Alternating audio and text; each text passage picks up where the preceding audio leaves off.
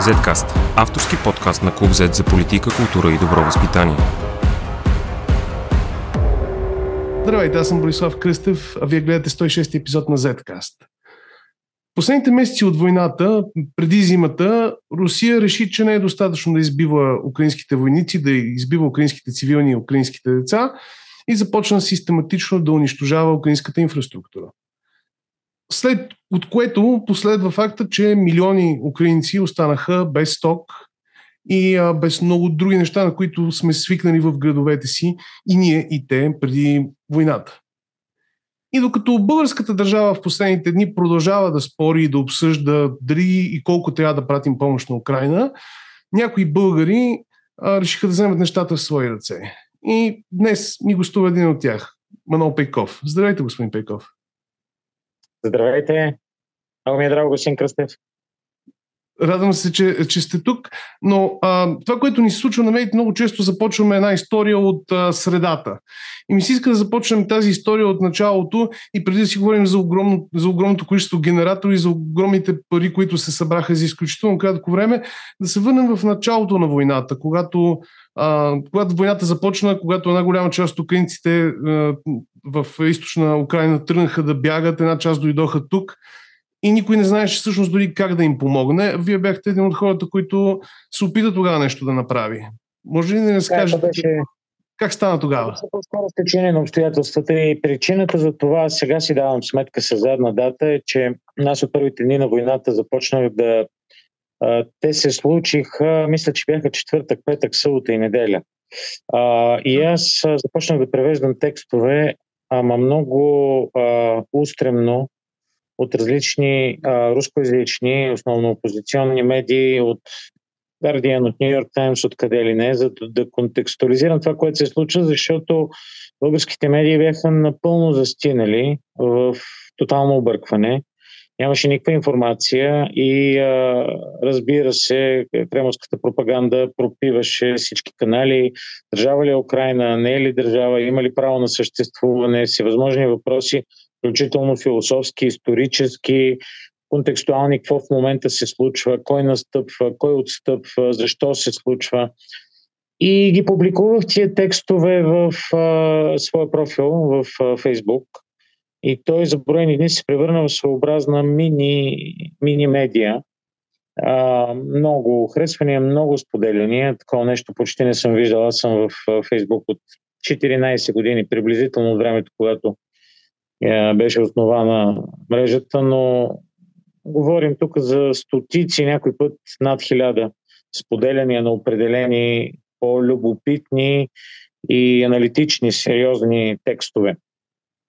И някъде около четвъртия ден на войната а, видях едно предаване, което а, по БНТ, в което а, Наталия Елис, а, с която се познава бегло преди войната, тя е от Ловдив, а, украинка, която живее от 7 години в Плодив. Мъже е български украинец или украински българин, в зависимост от контекста. А, двамата имат много сериозна фирма за софтуер а, с, може би, над стотина работници, от които поне половината са украинци или от украински происход. И тя се превърна в своеобразен пък от своя страна мини-кризисен център, поради това, че самата тя е супер ангажирана с темата от една страна, от друга страна тя имаше много сериозни позиции в Одеса, там е живяла над 18 години. И още от първите дни а, тя се ангажира да осигурява транспорт. Тогава транспорта беше още малко неясно как точно да се пращат тия помощи. Никой нямаше, никой от нас нямаше опит предишен. Първият бус, който тя прати, аз вече се бях свързал с нея, остана на границата на 36 часа, поради това, че документите не бяха оформени правилно. И след това вече се изпидепцахме и по-специално тя и нейния екип и започнаха да организират нещата блестящо с тирове, с чемерета. Това е тази специфична а, документация, която се подготвя за тировете. И също така с а, организирани под конец а, транспорти, които стигат до а, до ничията земя между румънската и украинската граница. Там пристигат а, хора от Одеса, доверени хора, със собствен транспорт претоварват всичко. хора, които са с придружители обикновенно под пагон, за да може тия неща да не бъдат спряни на блокпостове, понеже по военно-временния закон те могат да бъдат конфискувани и те ще бъдат в правото си съответните войници нали, да вземат един от петте палета, било с дрехи, било с лекарства и да го отнесат в своята военна част. Така че, да. да може всичко да е изрядно и да стигне до дестинация, трябваше а, супер добре организирано, с хора, на които имаме 100% доверие. И след това, като пристигнат в Одеса, оттам вече по вътрешна почта с куриери, които все още работят за всеобщо очудване. Работиха и тогава в най-свирепите дни, нали, през март и, и, и април. И а, в крайна сметка нещата стигат до дестинациите в Киев, в Харков, в Лвов, в Черновци, в където, за където са пратени. Най-удивителното е, че от толкова много пратки ние сме изпратили стоки над, мисля, че над 10 тира. А, не непременно пълни догоре, но това е все пак един много сериозен мащаб. Нищо не се е изгубило. Поне аз нямам до сега информация нещо да е изгубено. Получаваме в крайна сметка благодарности и снимки от крайната дестинация, за да сме сигурни, че обувките са стигнали до съответното звено, до съответната група хора, лекарствата са стигнали до съответната болница. Всичко, за всичко, за абсолютно всичко въжи това. За дрехи, за турникети, всяко нещо се облепва с лист хартия, на който с голям черен фулмастер се изписва дестинацията и то неизменно стига до там. Всякаква беше моята роля и на меса. Аз започнах всъщност малко след като се свързах с Наталия, мисля, че беше 4 март, т.е. около 7 или 8 дни след началото mm-hmm. на войната, да използвам своя а, фейсбук профил, който беше набрал скорост, а, за да комуникирам нуждите, а, които Наталия пък получаваше от а, цяла Украина, чрез формални запитвания от съответните кметства, от съответните организации, войскови части, подписани и подпечатани.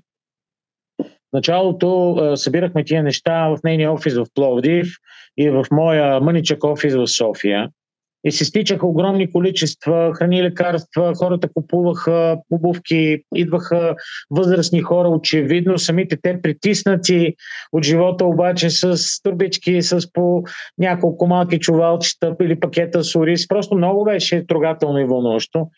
Но аз още на втория ден си дадох сметка, а, че има със сигурност много хора, които са твърде заети за да обикалят по магазините, от една страна, а, а от друга страна те разполагат със средства и искат да дарят.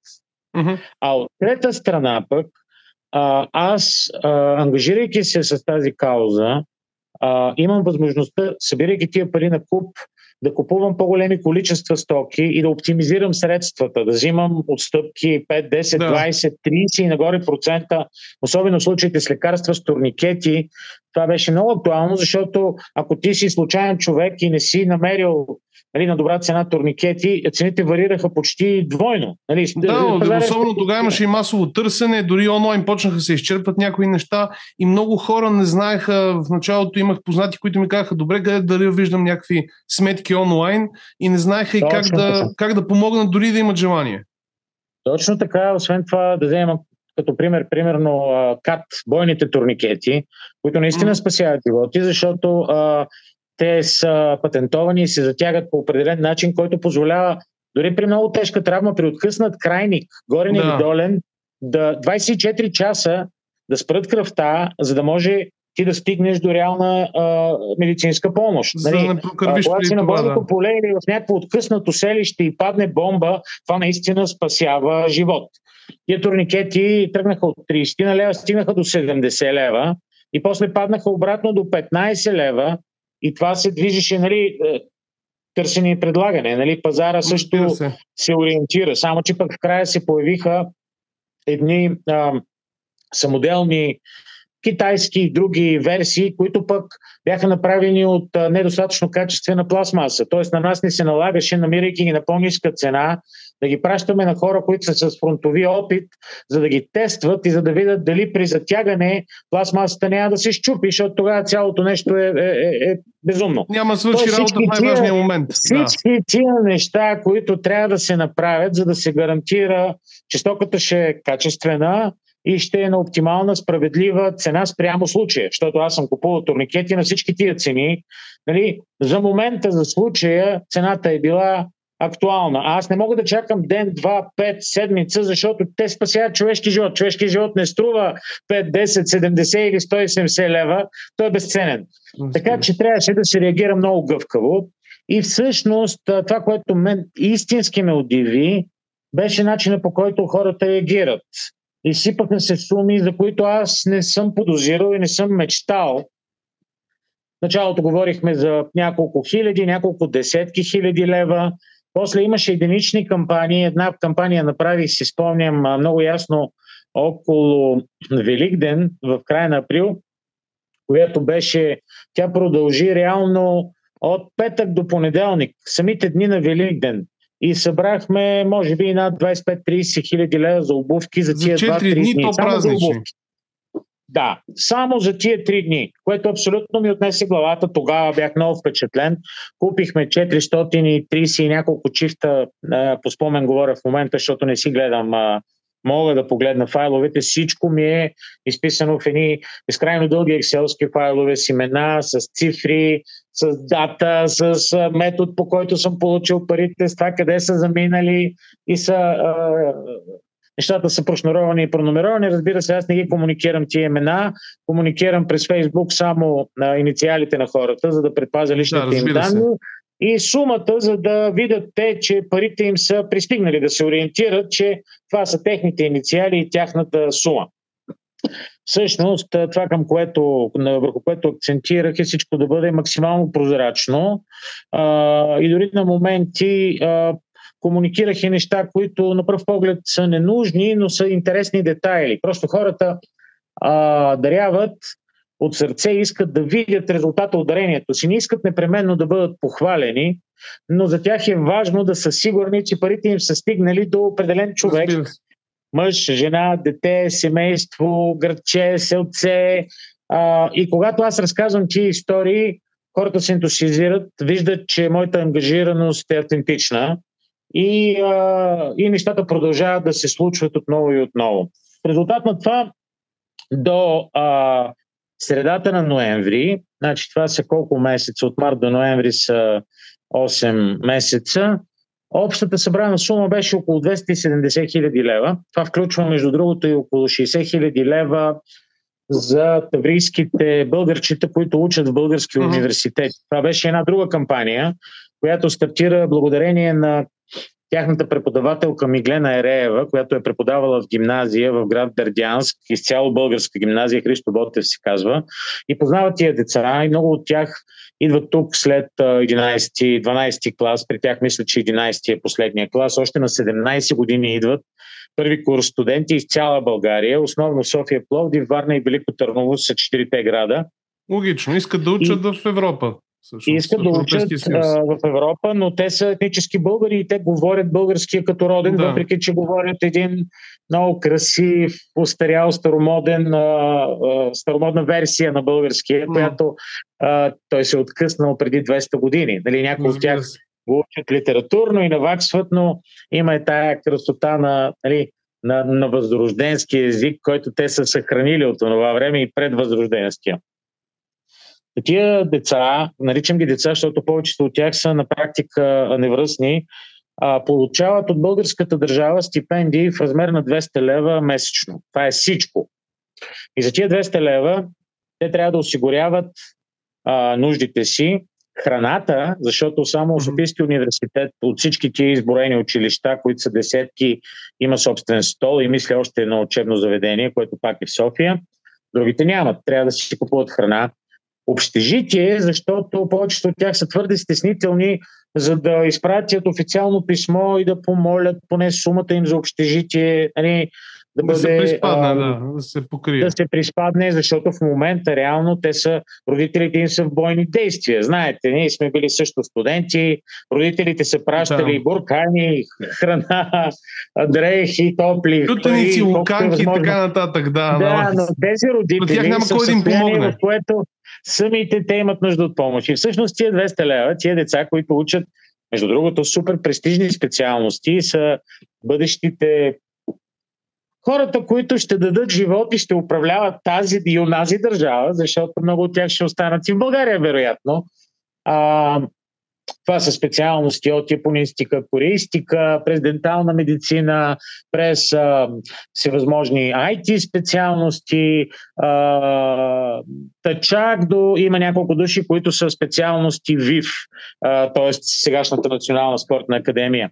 Но, но, но това са а, страшно будни млади хора, които живеят на практика при едни а, абсолютно мизерни условия на ръба на оцеляването. Вярно е, че те са може би отчасти привикнали, но това не значи, че ние трябва да ги поставяме, особено първата година и втората, преди още те да имат приятелства, преди да си намерили работа.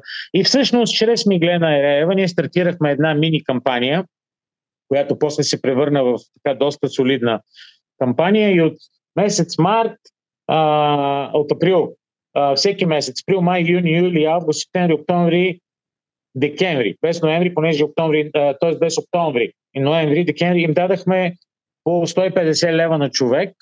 През септември им дадахме по-голяма сума 250 заради учебници и всички други неща. Самата ми глена настоя да не е по-голяма сумата, за да не ги деморализира, за да си търсят работа, да не ги стряска, защото за тях това са ужасно много пари.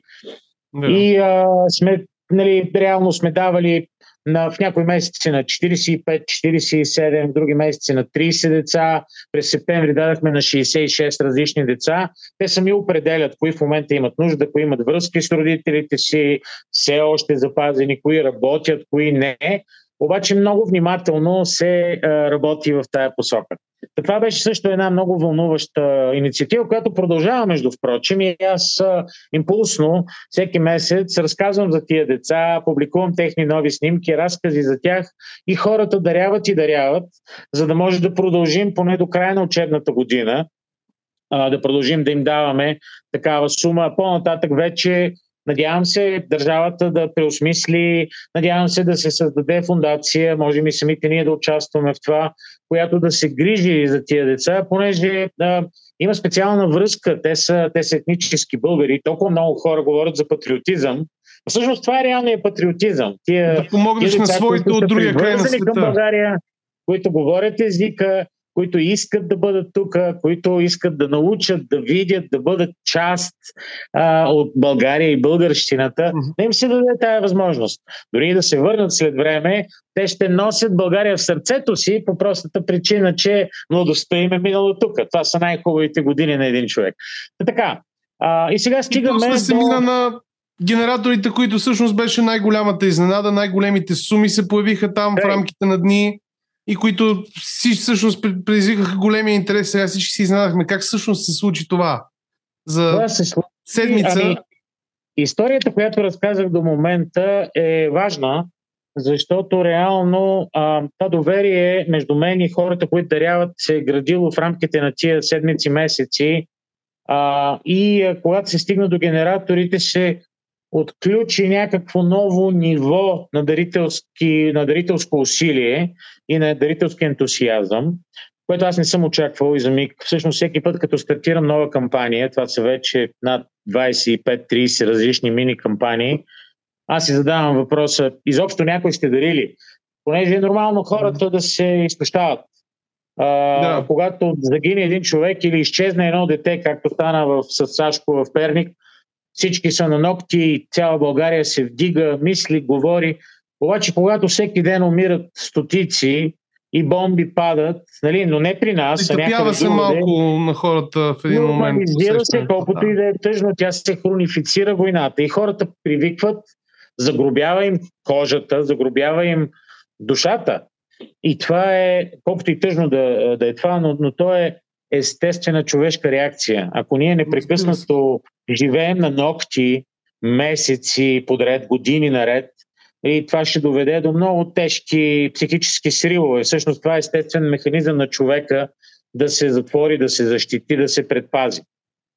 Та си мислех, когато обявих тази инициатива, то стана импулсивно, стана една събота вечер, 26 ноември, его да е. Имам чувство, че е минала година, защото ми се случиха много неща. Дадах десетки интервюта, хора ме срещат по улиците, разговаряме, обаждат ми се, изпращат на генератори и така. Но реално това е преди, само преди малко повече от 10 дни, две седмици. Днес е събота, точно така, две седмици. Да. Всъщност повода, а, за да се отключи тази инициатива, беше едно обаждане от мой приятел, а, режисьор Йордан Славейков, който а, често гастролира в а, Украина и има а, един приятелски а, театър в Ровно. Това е мъничък град, близо до Лвов, до западната граница, до Полша.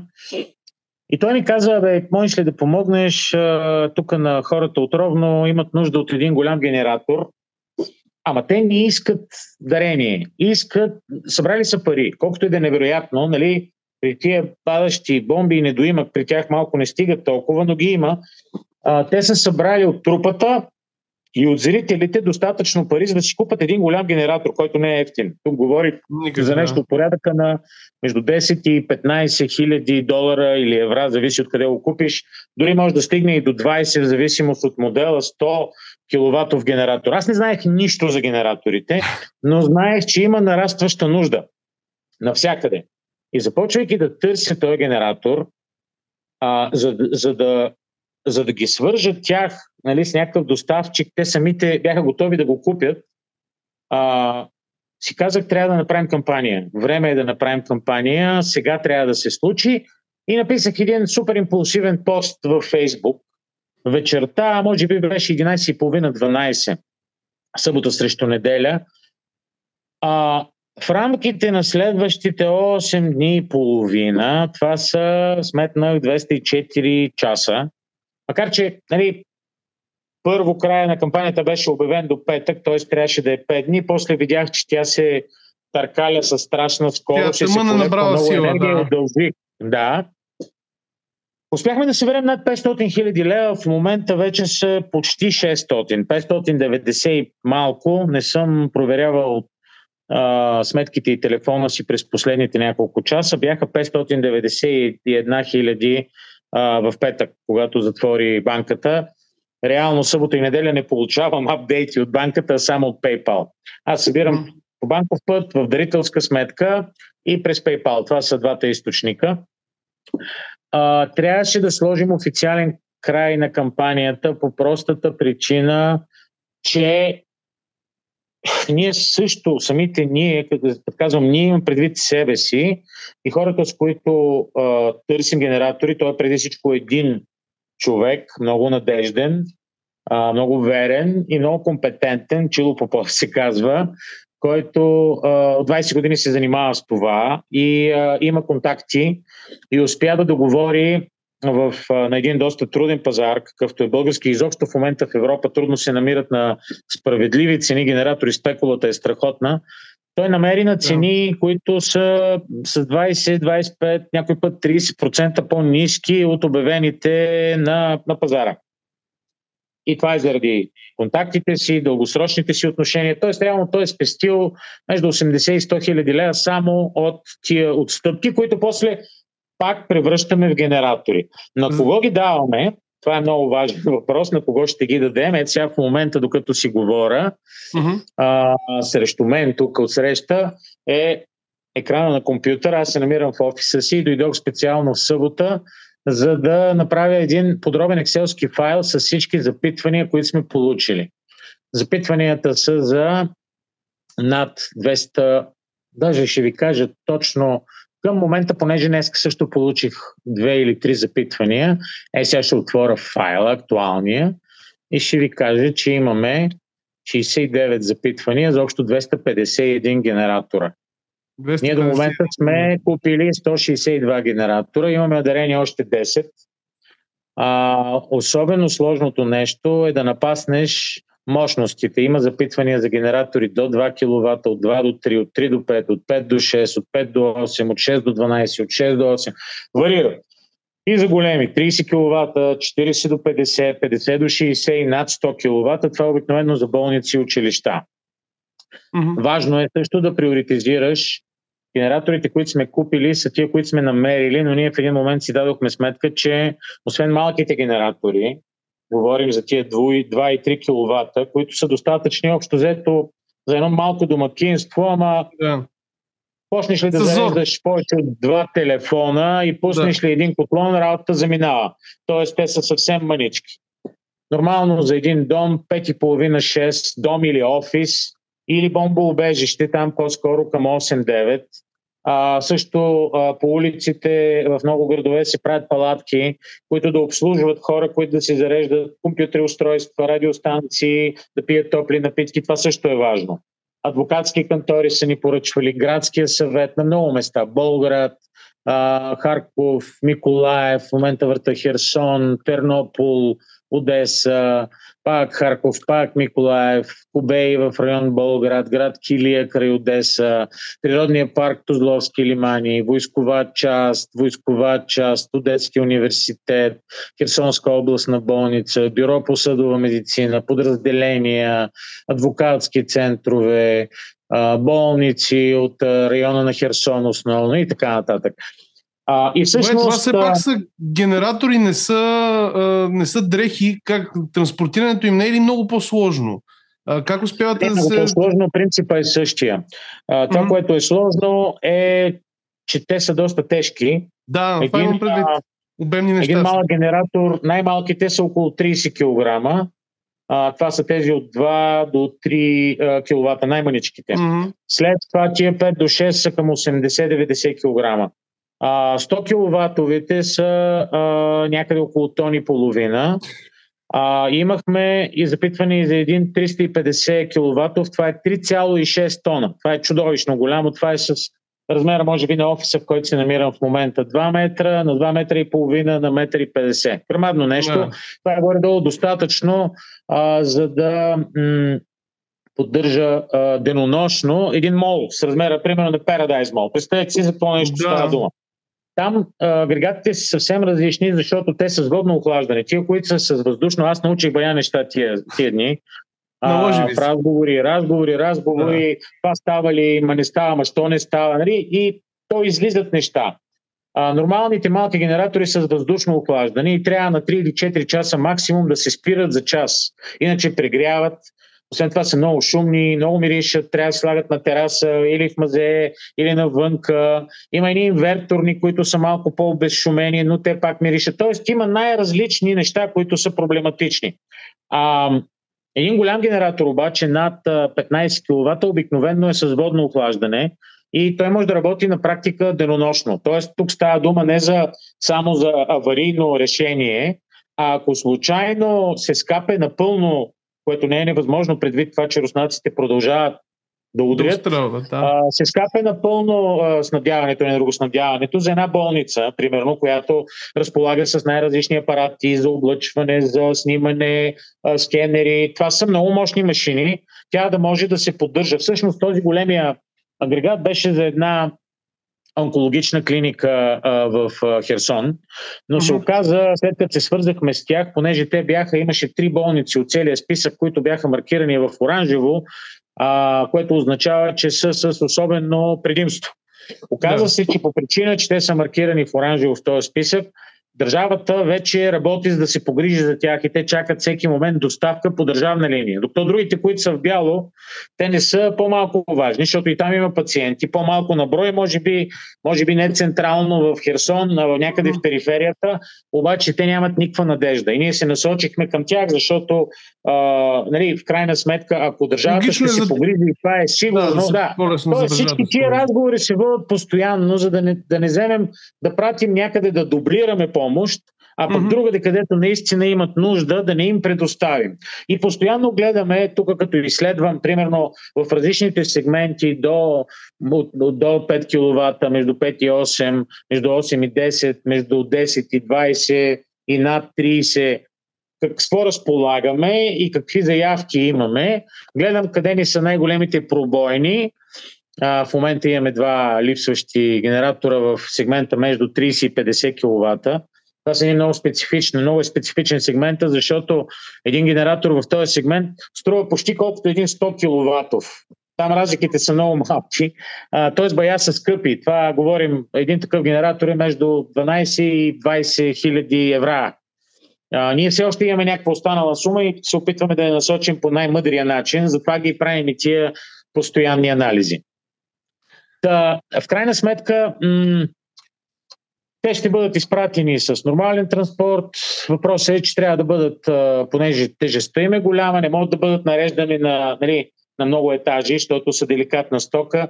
Трябва да бъдат подредени по адекватен начин, да бъдат примерени и така нататък. Вероятно ще има няколко транспорта, не само един. И те ще минат по всяка вероятност по вече проверения маршрут. Ще видим, или може да се наложи някакъв альтернативен маршрут а, това ще бъде решено в последния момент. Вероятно към средата на следващата седмица ще потеглят първите камиони. Добре, 10-20 хиляди лева е едно, но когато вече стигне до половин милион, а, това не ви ли създава някакви чисто а, правни, а, финансови, приходни проблеми, как да ги отчетете тези пари, а банката не се ли стряска от подобни суми? А, всъщност няма ли вече някаква още по-сложна логистика към това? Или банката ми, да слава Богу, банката ми, слава Богу, е много а, акуратна с мен. А, тя ме предупреди точно на време, преди около mm-hmm. месец, че а, понеже аз до тогава използвах продължение на месеци, при тази екстрена ситуация използвах личната си сметка. И те ме предупредиха, че вече, нали, а, това е на ръба, малко на ръба на закона е. А, и, и, има опасност от злоупотреби при, при такава ситуация. Тоест, те трябва да длъжни са да следят какво се случва с една такава сметка. И ми казаха, виж, даваме ти до края на този и този месец да си откриеш нова сметка, която ние ще я следим много по-внимателно ще трябва да ни пращаш всяка фактура, ние да я преглеждаме, тогава я одобряваме, после ни даваш документи за дарение и така нататък, за да можем ние да сме спокойни и за да няма опасност утре или други ден да дойде нали, НАП или някоя сериозна организация да, да почне да роби по документите ти а, и ти самия да си по-спокоен. И аз им казах, супер, нали, няма да отнеме време, смисъл един документ за плащане, аз ако не го плата до час, два, три или ден, Нали, е, мога да ги изпуснат. Те са ситуации, в които те ни притискат да. някои доставчици, казват, ако не платите до час, ние ще ги продадем, защото имаме много запитвания. Те казаха, не, няма такъв проблем и действително за 15 до 20 минути получавам одобрение. Слава Богу, открих си дарителската сметка тъкмо на време, за да може всичко това да мине през нея, което не значи, че няма да имам, че със сигурност няма да имам проблеми с данъчните, понеже още не съм, никога не съм го правил преди. Всичко е да. в рамките на тази календарна година. Нали, аз пазя абсолютно цялата документация. А, в началото, първите 2-3 седмици, си водих бележки, които бяха малко по-рехави, понеже не си давах сметка какъв мащаб ще придобие цялата работа. аз ще го запомня. Той ще свърши ей сега. И в един момент си дадах сметка, че трябва да записвам дати, номера на фактури, всичко, всичко, всичко, имена на хора и така. И това са едни безкрайни файлове, които възпроизвеждам, препращам си на а, имейл адреса, за да не би случайно нали, да вземе да ми гръмни компютър. Тоест, правя всичко възможно, за да поддържам нещата нали, в, абсолютно, в абсолютно изрядно състояние. И това е супер важно, предвид факта, че в крайна сметка аз мисля, че основната причина е толкова много хора да ми се доверят, нали, което е страшно задължаващо, разбира се, но основната причина е, че Моят стремеж към прозрачност от една страна от първия ден е нали, видим. И второ, моят ангажимент с кауза, към тази кауза от първия ден е последователен и нали, не съм спрял да говоря за това, да разказвам истории, да споделям мнения и така нататък. В същото време никога не, не са били крайни или хейтърски мненията. Винаги съм се стремял те да бъдат аргументирани, да бъдат задълбочени, да бъдат балансирани. Т.е. да, да разказват истории, истински истории, а не просто да хвърлят нали, прах в очите на някого.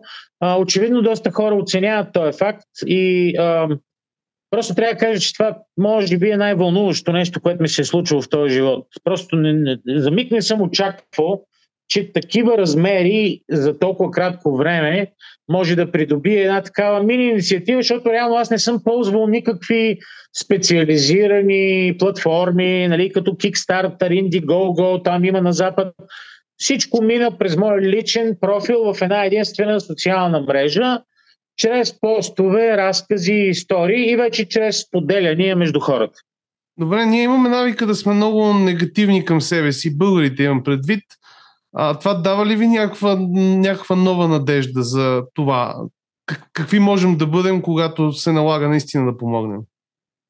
Огромна надежда ми дава, защото аз винаги съм смятал, че дарителството, което е отсечено като с сабя в, в епохата на комунизма, ние преди това сме имали много сериозни дарители. Като почнем от а, а, двамата братя Евлоги и Христо Георгиеви, на които е кръстен един от централните булеварди в София, през Димитър Ценов, Академията Свищов, той е правил цялата канализация в София, през хора като Димитър Кудоглу в Пловдив, който е един от най-големите, мисля, че топ 3 дарители в историята. А, само болницата, работническата, която построява, а, е струвала над 15 милиона златни лева, което за това време е било абсолютно астрономическа сума през а, Христо Друмев, изобщо а, Васил Друмев, пардон. Изобщо това са м- примери, които а, са супер впечатляващи и които аз си давам сметка до голяма степен са почивали и на османската традиция, mm-hmm. която изисква даване на така наречения въкъв. Това е да. е когато построиш, да речем, един хан, какъвто е бил Куршум хан в центъра на Пловдив, а, който е бил най-големия хан от а, Истанбул до Белград. И там са отсядали напълно безплатно. Имало е корито на чешма за 70 коня. А, отсядали са напълно безплатно хора, които са пътували. Нали? И имало охрана, която също нали, никой не е плащал за това нещо. Кудоглу, а, който е един от, Димитър Кудоглу, един от най-големите дарители в историята на България, а, когато се дава дома на благотворителността през 1927 година, а, дарява към него, значи той самият дом го построява целия и го дарява на държавата. Но към mm-hmm. него дарява два склада, огромни. Това са прословутите изгорели складове, дето а, един кошар в Плоди го осъдиха на 4 години затвор. Той влезе и излезе, те още не са, не са реновирани. Тия складове, огромни складове, ги дарява, като той самия продължава Значи той ги дарява на, на държавата Сирич към болницата ги дарява, за да може найема от тия ам, складове, който е бил към 800 хиляди тогавашни лева годишно, да издържат самата болница. Тоест ти като правиш хаир, той хаир трябва да върви с издръжка. Не само да направиш no. хаир, да подариш нещо, па после държавата да се оправя. Всичко трябва да е измислено. И той самия продължава да ги държи под найем години наред тия складове и да плаща найем за собственици складове, които е дарил на държавата, за да може тия пари да отиват за поддръжка на дома на благотворителността. Ей, това е то благотворителността. Да кажа, че а, години наред беше изгубен този инстинкт на българина, защото по време на комунизма идеята беше, че държавата тя се грижи за всичко. Аз го забелязвам това и в съседния на нас нации, като румънците, да речем. А, много се разчита на държавата. Държавата ще помогне, държавата ще свърши работа за неща, които са свързани с култура, с образование, с здравеопазване. Инстинкта е, че виждаш ли държавата. За неща, които са свързани с човешко страдание също, защото се смята, че държавата, затова е държава да помага. В следните години обаче се възражда със страшна сила при това. А, първия симптом в хубавия смисъл на думата беше създаването на платформата Time Heroes. Тя мисля, че наскоро да. навърши 10 години. Нея, Тя е точно за това. Там може да си избереш инициатива, която да подкрепиш, да участваш, да дариш. А, и всички са доброволчески инициативи. Но реално сега го видях това нещо през собствените си очи, собствената си сметка на собствения си гръб. Хора, които ме спират на улицата а, онзи ден бях в София и буквално през 10 метра ме спираха хора да ме потупат по рамото, да ми благодарят, да ми кажат, че се включили и така нататък. Страшно вдъхновяващо е да видиш, че хората възражда се идеята, че ние трябва сами да си помагаме. Това е идеята за гражданското общество. И всъщност голямата разлика между работещите европейски държави и неработещите или недостатъчно добре функциониращите като нашата е именно тази. Не, че там няма потенциално корумпирани политици, не, че няма продажни медии, а не, че няма възможност за пълзящ авторитаризъм. Въпросът е, че в момента, в който тръгне махалото в тая посока, има балансьори. Нали, по принцип, за това са Затова е разделението на властите. Идеята е съдебната власт да тласка в обратна посока, само че в България тя е превзета. Идеята е медиите да тласкат в обратна посока, само че и те са превзети. Те са превзети, да. Всъщност тогава стигаме до гражданското общество и неговата сила и мощ. Това е голямата разлика всъщност между Украина и Русия. Mm-hmm. Те, може някога част от тях да са били един народ, но отдавна не са. Те са. Значи, украинският народ има съвсем различен дух за съпротива. И това се държи, дължи до голяма степен и исторически обословено. И това е, между другото, знание, което добих в резултат на тия десетки преводи, които направих през тия месеци. А, значи, Украина е била много дълго време, по-голямата част от Украина, и като казвам дълго време, това е векове наред, Особено западната и част е била владяна от полско-литовското княжество. Разликата в управлението между Русия и полско-литовското княжество е доста радикална. Полско-литовското княжество... че Посполита Полша е била като ранна форма на демокрация имала там. Да, там а, идеята е, че има отчетност. Краля е крал, но той дължи отчетност на своите боляри, да ги наречем най-общо казано. Да. А, докато а, в Русия от тази епоха и от по-късната епоха, и уви от комунистическата епоха, и уви от посткомунистическата епоха, царя се държат. Той е по-близо до Бога, отколкото до хората. Идеята е, че обикновеният човек, той няма вземане даяне с царя, да. каквото и да направи, нали, това е отвъд силите му, отвъд възможностите му. Докато украинците са възпитани с идеята за, за това, че гражданина има права и че той трябва да си ги отстоява. Това е разликата на практика между. Нали, е, разбира се, всичко е с нюанси. Е, във Франция или в Германия или в Англия да. има още много по-развити такива общества. Но, но аз давам този пример, за да се покаже как две привидно родствени държави, голяма част от хората там нали, говорят един и същ език, защото източна Украина на практика говори руски, като роден да, език. огромна част от хората са рускоговорящи. И имат различно отчетливо самосъзнание и различен път на управление и затова Зеленски е свободно избран а, и се държи като демократ, докато Путин е тотален автократ и той е близък, ако до нещо изобщо е близък, е до някогашните източни империи, в които нали, още от времето на Персия има безкрайна власт и цар е божествена фигура и така нататък. А, в този смисъл, мисля, че това, че над 2000 души дариха за тази а, кауза, за малко над 8 дни, е иллюстрация, то е само върха на айсберга. Това показва, че има, заражда се това гражданско общество. Защото дарителството е да извадиш пари от собствения си джоб, от собствения си къща и хляб. Някои хора са дали едно евро. Имам такъв случай. Да. Един човек дарил едно евро и е написал малко, но от сърце. Много трогателно. Някои хора ми се обадиха да кажат, че ще дадат по 30 хиляди лева. Тоест, разликата е драстична. Нали, ножицата е огромна.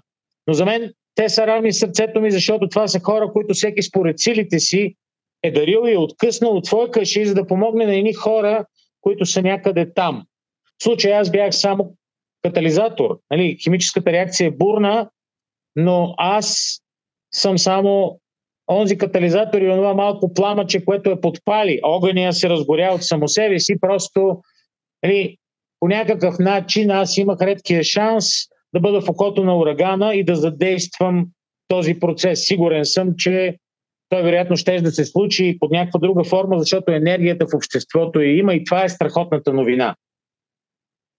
Всъщност да, кампании като вашата показват, че дори да сме най-малката европейска държава в ЕС, дори да сме най-корумпираната, най-бедната, а, има, има граждани, има хора, които са готови да а, направят нещо смислено, когато наистина се налага, които са готови да си отделят от залъка, може да е 1 евро, може да е 15 000 евро, може да е по-малко или повече, но има такива хора и това дава наистина някаква надежда за тази държава. Следващата стъпка е да си отвоюваме държавата, защото да. и между другото, последните години това се случва. А, аз го виждам и въпреки, че много от нас са много фрустрирани, че а, парламента буксува, че не се взимат много решения. Много сме песимистични, да.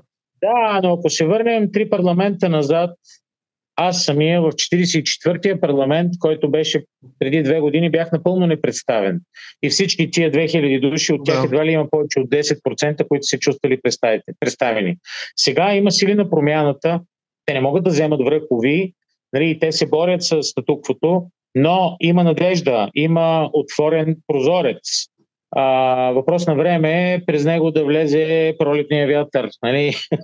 така си мисля аз. Добре, господин Пеков, благодаря ви за участието. И Аз благодаря за поканата. Желая успех и слава Украини! Zcast. Извън релсите на обичайното говорене.